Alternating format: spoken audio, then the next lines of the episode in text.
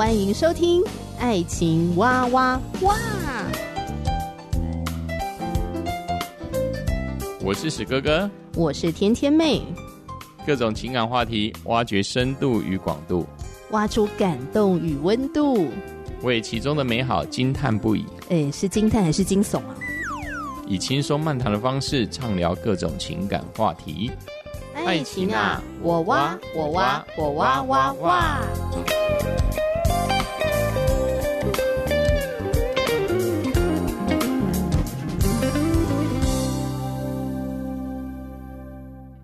我是哥哥，我是天天妹。今天要继续来分享这个非常有趣的相亲真人秀《盲婚试爱》。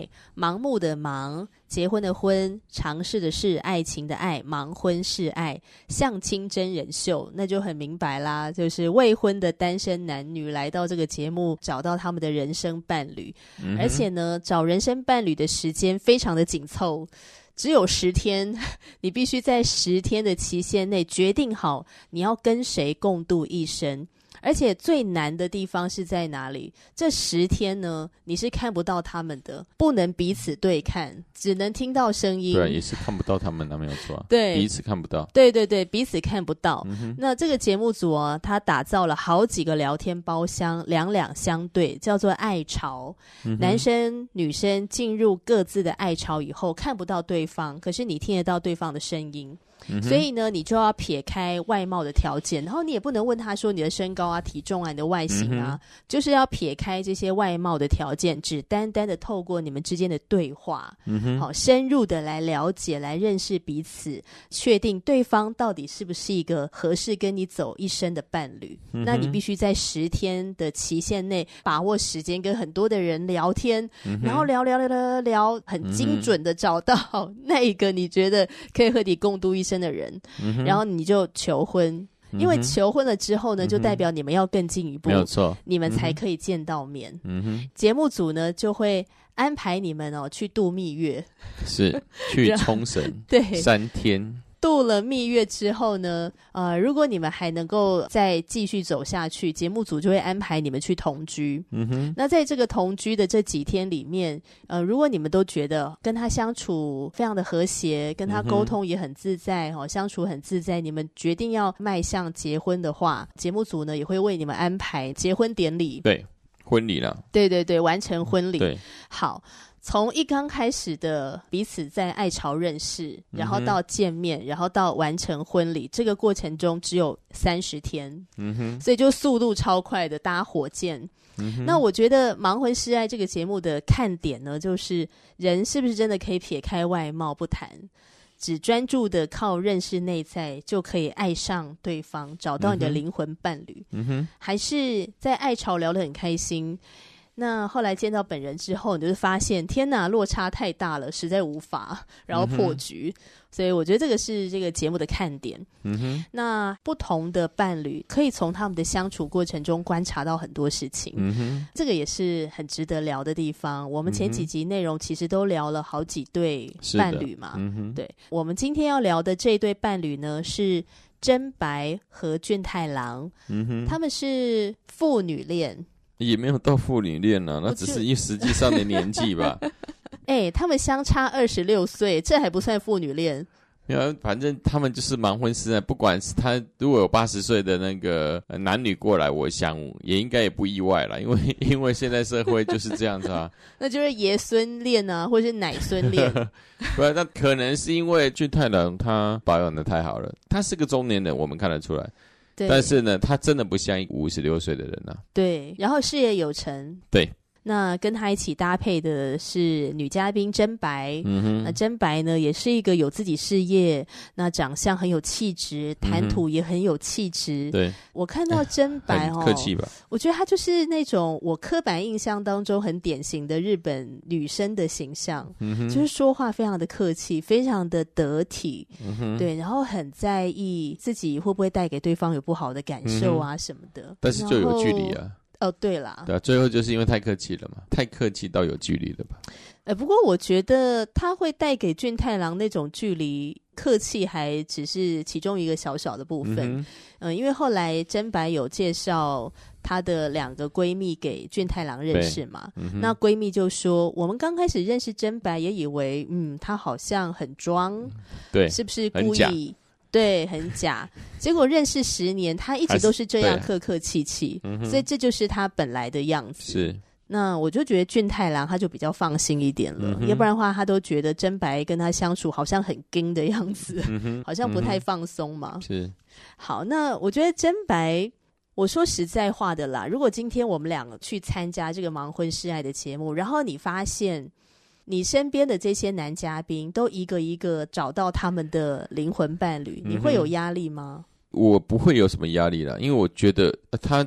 找到就找到啊，我找不到就找不到啊。那如果原本是跟你聊得很好的女嘉宾，告诉你说她已经决定跟另外一个男嘉宾要答应他求婚了，然后就跟你这边断掉，那你会失落吗？会啊，会啊，会啊，我还是会失落啊。我会觉得怎么变这么快？对，我是觉得这就是一场竞争。我如果以我自己的观点来说，我会赶快调试自己，因为嗯，这个节目就是讲求速成嘛。十天你要跟人求婚呢，每一天都是一场竞争，嗯、对啊。但是我觉得，如果对方能很快的一个判断，虽然我会很很伤心吧，嗯，但是我还是觉得这是没有办法，在恋爱之中很多事是残忍的。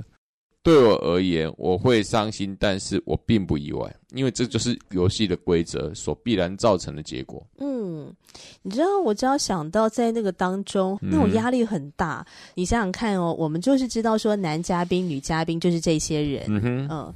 那我聊得很开心的男嘉宾，他也许也会跟某一些很优秀的女嘉宾也聊得很开心。对啊，当然是这样啊。然后我又要在这么多天里面都要跟这些女嘉宾们相处，嗯，不能跟他们避不见面。是，所以也就是说，你知道有这些竞争者的存在，然后你还要跟这些竞争者做朋友，跟他们相处。嗯哼。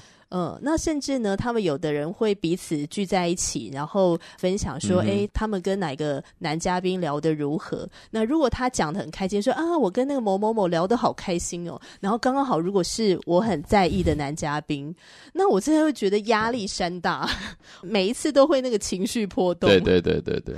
真白呢，就是在这个过程中，常常看到他在流泪哭泣。嗯、呃，比如说他跟某一个男嘉宾聊得还不错，嗯哼，结果后来这个男嘉宾就跟就找别人，对，跟其他女嘉宾 求婚了。对，然后他就想说，我哪里不好吗？然后他就会伤心哭泣，然后一连好像有两三个。嗯、我觉得这也蛮正常的吧。尤其是就理性上知道正常，情感上很难说服自己，因为就是觉觉得自己被抛弃啊，就是说反复的被拒绝，对拒绝嘛，自己好像是都是别人所剩下来的。然后我觉得还会有一种很茫然，会觉得自己的情路怎么那么坎坷，怎么那么不顺利？为什么别人都你看他们都两两相对了？但是我还在情场的大海中，在那儿寻觅，而且你要想，只有十天的期限，在那种时间压力下，到现在还没有一个人还愿意跟我求婚的，我到底会不会遇到我的那个命定之人？就是他有很多的茫然，然后千头万绪，所以就会常常看到真白在哭泣。嗯哼，嗯，对，这也是应该是说这个节目之中的卖点吧。因为就是那个时间上非常压迫嘛，对，所以你会看到所有的人心之中的小心思啊，他们在判断啊，嗯、他们在做决定啊，嗯、他们在失落了，他们在伤心啊。这是很正常的。因为我说实在话，我今天呢都没去参加节目，我也可以稍微体会一下那种茫然的感觉。因为我在还没有认识到史哥哥之前呢，嗯、我虽然恐婚嘛，然后也想保持单身主义，也觉得谈恋爱很麻烦。嗯、可是当我看到身边一些跟我很好的朋友出双入对。他们找到很好的另一半，他们很甜蜜、很开心、嗯、很幸福的样子，我也会很羡慕。嗯、然后我也会很茫然，觉得为什么我都没有遇到一个可以让我有心动的对象呢？对，然后我也会在心中跟上帝祷告说：“主啊，难道我有单身的恩赐吗？嗯、我是不是这辈子不会结婚了？嗯、我真的可以遇得到那个合适我的人吗？哈哈哈哈，那我什么时候会遇到他呢？嗯、哼是也是有这种茫然呢、欸。”认识天天妹，事实上我去教会的第一天我就看到她，但事实上那时候是没有什么感受的，是因为相处一段时间或者几个月的时间，我看到了她做了许多的事情，我会开始去研究她，嗯、去慢慢观察她嘛。但是这个节目只有十天，对啊，就就先十天就要求婚了，这个压力大概是一一般情侣的大概数倍以上吧。对，应该说连交朋友都还没交完，就就要求婚了。对。对 对，所以我，我我我可以理解，哦、我可以理解真白，对，被一种隐形的很大的压力所所压制，说，嗯，到底谁，我的我的真命天子在哪里？赶、嗯、快出现，嗯，不要让我的心悬在那当中了，对，类似这样子。所以，如果你在一个看似需要对的时间点，但是你遇到其实不合适的人，嗯、你们就会一直错过错过，其实也是很正常的。只是我们在心理上面有点难接受这一点，会觉得很失落。嗯、但可能那个人真的就是不合适你，所以你们才会错过彼此。嗯、那相对来讲，如果能够在一刚开始，哎，我就能够遇到一个跟我契合的男嘉宾，然后我们又刚刚好聊得那么来，嗯哼，在这十天很宝贵的时间里面，我们就可以专注在彼此的身上。嗯、我觉得这是最幸运的。嗯哼，对。但可能真白就也不是说他没有那么幸运，而是说他可能也自己不是很清楚自己到底适合什么样的人。觉得从节目里面哦，你看真白在跟不同的男嘉宾在聊天的时候，嗯、我感觉他也有一点茫然，对于感情这个事情，嗯、他到底喜欢什么样的对象，他好像是有点茫然。然后他也不够的敞开，嗯哼，哦，那我我觉得说话客气跟敞不敞开是没有关系的，嗯、就我们可以很敞开，也可以说话很客气嘛。嗯、但我感觉真白是都是蛮语带保留。可能他的不安全感，或者是比较慢熟、慢热。嗯哼，呃，他在跟一些男嘉宾聊天的时候呢，感觉不是这么的敞开的说自己的事情。嗯哼，后来他遇到了俊太郎嘛，哦，这个五十六岁的熟男。你觉得真白为什么会答应俊太郎的求婚？呃，我觉得是俊太郎他有一个愿意等待的心吧。他在爱巢里面，事实上是一个非常有耐心的，而且他。呃非常能够接纳，就是真白的，他就慢熟嘛，嗯、而且是有距离嘛。但是君太郎，呃，社会历练还是他人生经验值就爆表啊，跟这一些三十几岁的、二十几岁的、嗯、没有办法相比啦。对，所以我觉得在艾草那一那一段呃的他们的影片当中，事实上他真的是优于其他很多人呢、啊。在这种耐心，还有愿意陪伴、愿、嗯、意倾听的这部分，嗯，哎，反而真白在很多时候，他的情感的流露跟他的分享，好像都在艾草那边就已经讲完了。对，但是真白可能他在沟通能力上面，他或许也没有这么会分享，他怎么去表达他的心情，还有分享他的一些、嗯、呃生活周遭的经验。沟通对他来说。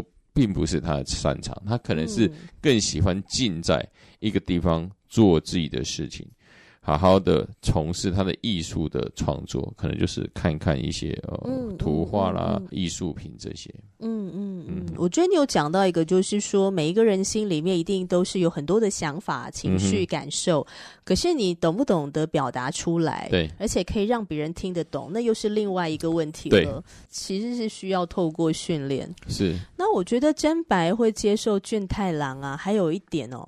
我总觉得俊太郎很像当时候的真白的一个浮木，嗯、因为真白在经历了被两个男嘉宾的拒绝啦，哈、哦，嗯、他其实蛮受伤，也蛮沮丧的。其实很需要被安慰，嗯、很需要被爱。是，那俊太郎就在那个时候呢，给予他心灵上的支持。嗯、对，所以很像浮木一样。嗯、所以你想想看，一个人在大海当中这么茫然无措，遇到一个浮木，而且这个浮木很不错，对吧？嗯俊太郎虽然五十六，可是他事业有成啊，又是个熟男，嗯、对不对？然后还可以去开导真白，嗯、所以的确是很有吸引力的。嗯、然后真白就答应了他的求婚，嗯、可是两个人见面之后，关系却没有更加的火热，反而是渐行渐远呢，是越来越冷淡。就是。哦，因为看不到，所以他们用声音去彼此的交流。嗯、但是他可能看到了之后，可能那种彼此吸引的感觉不同了。你你看不到他，所以你可能会讲的更深入。但是有时候我们一遇见了，可能那种呃两人之间的距离，有些人反而看到之后反而是疏远了。嗯，对，有些人是因着看不见，所以两人会相近。就像现在的世代，很多人在网络上侃侃而谈，谈一堆，但见面了没有话。对，我觉得他们比较 类类似进入这种状态。你说他们适合当笔友之类的？可能吧，我觉得是比较适合在 BBS 上面吧，像二二三十年 BBS 上面成为无话不聊的吧。但是相见了之后，可能那种 feel 都没了吧。但我可以感觉到俊太郎对真白是很上心的，对。但是真白感觉就是跟俊太郎有距离了。面对俊太郎很多的一些疑问，嗯、他也不知道怎么回答，这样子。然后我也觉得，哎，俊太郎他很懂得怎么观察真白对自己有没有上心。嗯哼。嗯。后来他们度过了蜜月嘛，节目组就会安排他们进入同居。嗯、那他们同居的地点呢是俊太郎的家。嗯哼。然后俊太郎就说：“我邀真白来我们家。那照理来讲，这个女孩子知道她之后要跟我一起生活在这里了，嗯，她一定会仔细的观察这个房子的格局啊、摆设、嗯、拥有的这些东西之外，她一定会提出一些问题，因为她日后要住在这。”可是真白完全没有任何的询问，这是第一个。然后他好像只是单纯的在参观，嗯、好像把我家当做博物馆在参观一样。嗯、所以从这一点，他就推测出真白并没有真的想要结婚，对，就是在一起了，就是长久的在一起。那我就觉得这个观察是非常入微的。嗯不愧是结过婚的人，嗯、不愧是呃五十六岁的熟男。嗯哼，我觉得这个问题很关键的。俊太郎的话让我想，如果今天我是女生，哎，我去参观呃史哥哥的家，嗯，那我一定会提出问题，因为我只要想到说我要跟这个人日后要生活在一起，那我一定会提出问题。嗯哼，如果我完全不提任何问题，我只是。来参观一下你家而已，那就代表我没有打算要跟你一起生活啊。嗯、对啊，嗯，我我觉得俊太的在这部分，他真的是很仔细，他很知道，就是说，嗯、呃，如果是呃真的两个人要走在一起的话，呃，理应当是会对，呃，就是说，我们自己本身不管生活的环境啊、空间啊、个人，应该都有很多的一些我们想要分享的，或是想要提出的疑问。那为什么真白对俊太郎的状态都没有任何的疑问，也对他的家完全没任何疑问的？对，我也觉得蛮好奇的。那我觉得最妙的是哦，真白呢，希望俊太郎多问问自己。嗯。呃，因为他觉得，如果你真的对我有上心的话，你就会多问问我问题啊。可是你好像之后都不太问我了。嗯、我觉得有可能是因为俊太郎感觉到真白在逃避他，所以他就不再多问了。嗯、对，就想说等着真白向自己敞开。嗯哼。结果没想到真白就都没有敞开、啊，对，一直以来都没有。就两个人在彼此在那边，好像大家都筑墙一样，就在无一道无形的墙，大家彼此好像相敬如宾。就是你有没有发现他们？两个相处的时候，空气中都莫名的弥漫一种尴尬感，就是冰块吧。透过荧幕都可以传递到观众这边，这样、嗯、就觉得嗯，有一种好客气的一种尴尬感，太客气了，就是 一点都不像他们在交往。对对对，就是不像情人，就是一个很生疏的两人。嗯，好像刚见面之后彼此之间的客套话吧。对啊。他们后来就没有办法继续再走下去了。嗯哼，欸，其实我觉得这也是意料之中啦。是，嗯，我觉得可能很大的关系是真白的理性，他在爱巢里面的理性认，就是感觉到君太郎是真的是对他是非常的好，他可能是理性上觉得这个是一个很好的男孩子吧。嗯哼，但是可能我们很多时候，与其说是理性，我倒觉得刚开始要有一种冲动吧，一种感性上的冲动吧。或者说这两个其实是相辅相成。对啊，其实我看到真白跟俊太郎这一对啊，就会让我想到我曾经去上过的那个爱情学。嗯。那爱情学这个课堂当中呢，就有特别提到情感的发展，嗯。它其实是有一个过程的。嗯。从一刚开始认识的互相的好感，然后再到欣赏。还有分浅度跟深度的欣赏哦，嗯、然后进入到迷恋之后，才进入到喜欢，还有浅度喜欢、深度喜欢，嗯、然后之后才会涉及要不要告白，嗯、然后如果要真的是要给予承诺，然后彼此要进入婚姻，才是从喜欢到爱。是、哦，情感发展是有个过程的。那你在在这个过程当中，清楚的知道你自己情感发展到哪个阶段，你才有办法做出相对应的事情。对，或者是说，好比说，如果今天我还只是在好感的阶段。我就要去做一生的承诺了，嗯、那我们就会觉得，诶，理性跟情感在打架，就是，诶，我我觉得你这个人很不错是没有错，可是我的情感还跟不上啊，嗯哼，那我就要去做这个一生的承诺了，是。没有办法说出口，嗯、呃，还有很多很多的疑虑，嗯、呃，我觉得很多的人他其实没有搞清楚自己的情感发展，自己在哪个阶段，嗯、常看到很多的人在好感阶段哦。就决定要去告白了，那其实情感都还没到那个程度。是，那好感的阶段，通常是受到外表的吸引啊，或是觉得他的谈吐很幽默啊、风趣啊，或是哎，他这个人的气质很好啊，我对他的这个人的形象，或者是他的外在行为表现，他所展现出来的一种性格好特质，呃，我被他吸引了，但这还只是好感的阶段。并没有真正的去认识这个人，因为他也会有很多的缺点，哈。可是都还没有认识到这些缺点，或者是有让你受不了的地方，哈，不是特别欣赏的地方，哈，这些都还没有认识，就是单纯的那种好感。那在这个好感阶段，其实最适合发展的就是友谊哦，友谊的关系。但是有蛮多的人呢，就是在还只是好感的阶段就去告白了，或者就会自己在那儿晕船。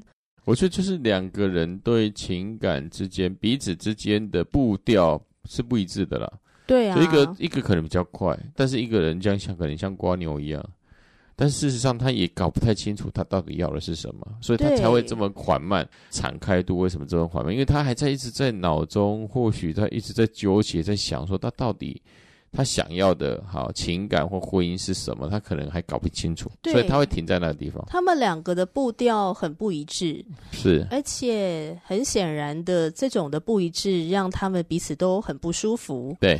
情感发展不一致，其实蛮正常的。嗯，特别是一对男女，比如说这个男生可能已经喜欢这个女生一段时间了，对，所以他才决定要表达他的好感示好。嗯哼。但是对这个女生来讲，你才刚出现而已，我才刚跟你认识，你看这两个人的情感发展是不是就不一样？对啊，他们处的位置不同。是啊，对。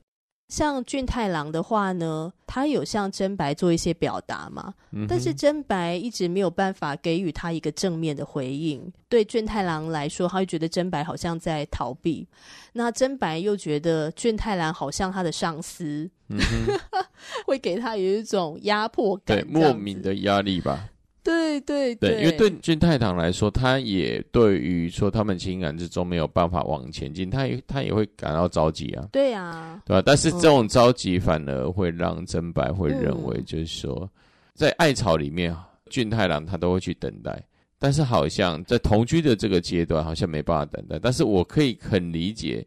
彼此之间的这个不同是在哪一个地方？因为对俊太来说，因为时间非常有限，他必须要以最快速度去了解。但是重点是，真白他在同居的阶段，嗯、他还搞不清楚他对俊太郎的情感到底是什么。凑成一个人一直在想要去抓另外一个人的手，一个追一个逃，一个一追一个逃啦。对，想要去抓他，他那一个人又不让他抓，嗯，所以所以没办法有一些比较深度的互动。就是他们的彼此的配合度就没有很好。当然，我 我真的觉得是没有一个好的可能啊。如果是说没有这么赶的一期限，没有没有要在这一个月内要完成，或许在一般的谈恋爱的阶段，两个人还可以用更多的时间去彼此了解彼此了。嗯，我觉得是这样。呃，史哥哥跟甜甜妹的认识的过程，像。史哥哥也是先观察到天天妹在很多在好在当时的教会活动之中，我们彼此的相处。那观察几个月，我觉得他是一个很不错的，也开始要开始了解他。也可以说是我先对天天妹是有好感的。嗯哼。好，但相对这天天妹的部分，他就是也他观察就比较长的是，他、嗯、需要史哥哥还有更长的观察时间。不过像老公，你开始对我感兴趣的时候。嗯并不是我们才刚认识，对，其实我们已经认识了蛮长一段时间了。对啊，就已经好几个月以上了吧，半年以上。你有那么早就对我有好感吗？有有有有有，半年以上哦。我们两个交往一年嘛，然后决定结婚。但是在交往前，我们先在小组做弟兄姐妹，做了三年。对啊，但是我我在认识你大概。快一点的时间，我就知道我喜欢你啦。OK，那二零一三年好，那你的情感发展就比我还快。对啊，我就是那我就比较慢。我们像你看，我们俩步调就不一样。对啊，我们步调就不一样了。对对对。嗯哼，对，但因为我们有一个比较深厚的友谊了，对，对，虽然你先对我有好感，然后我比较慢才开始，嗯、可是因为我们已经有比较深厚的友谊，嗯，也彼此就是在小组当中一起互动蛮久的，嗯哼，所以当我们确定彼此的心意的时候，我们就会进展的很顺利。对，因为我们之前的探索，对自己的感情，我到底喜不喜欢他，我们有比较长的时间去。在内心去做思考，嗯，对，还有就是说，史哥哥，你也是愿意等待我啊，因为我比较慢嘛，对，而且我因为恐婚的关系，我就会考量的比较多，嗯，所以我的步调就会很慢。嗯，你想想看，我们光是祷告要不要交往，就祷告了快一年的时间，那时候时间长到牧师师母都觉得。啊！你们现在到底是有要交往还是没有？旁边的人都觉得怎么祷告的那么久这样子？我们祷告一年多了，嗯、一年半，一年半以上吧。反正那个时间就是蛮久的啦。对、嗯，那主要就是要等待我嘛。虽然你已经确定了、嗯，可是我还没有很确定、嗯，所以那也要看你是不是有这个耐心跟毅力。嗯愿意等待我，没错，对啊，所以我觉得情感就是这样。呃，有一些人可能就等不下去了，好，所以他就会撤退。嗯、但有可能就是我的年纪总是比你大九岁嘛，就像呃那个俊太郎，因为俊太郎的年纪比较大，他可能就比较沉得住气吧。嗯，就是觉得是说，就是要水到渠成，很多时候其实是等啊。对，那像我觉得真白这样的性格，他不适合参加这个节目。没有错，没有错，我觉得是不，他、嗯、不适合。对，他真的不适合。对，嗯，嗯，即使他遇到一个比俊太郎更合适他的人，可能也是没有办法成。是，因为他就是需要更多的时间，他的步调就是比较慢。没错，而且他光是要厘清他自己的想法跟感受，就要花很多的时间了，嗯，那更何况还要表达给对方，嗯，呃明白，对他来讲那个挑战会很大。是，好，今天这集聊到这边，说到的是俊太郎跟真白这一对。呃，有点可惜，但是我觉得透过他们的互动，也可以让我们学习到很多的东西。嗯、那亲爱的朋友，我不知道你现在是不是也有喜欢的对象，或者是在交往的对象？你觉得你们两个的情感发展是一致的吗？嗯、或者你们有没有彼此在沟通呢？你们愿意互相等待，一起祷告，等候上帝对你们的带领吗？嗯、那欢迎你留言给我们。我是天天妹，我是哥哥，下集节目继续聊，拜拜，拜拜。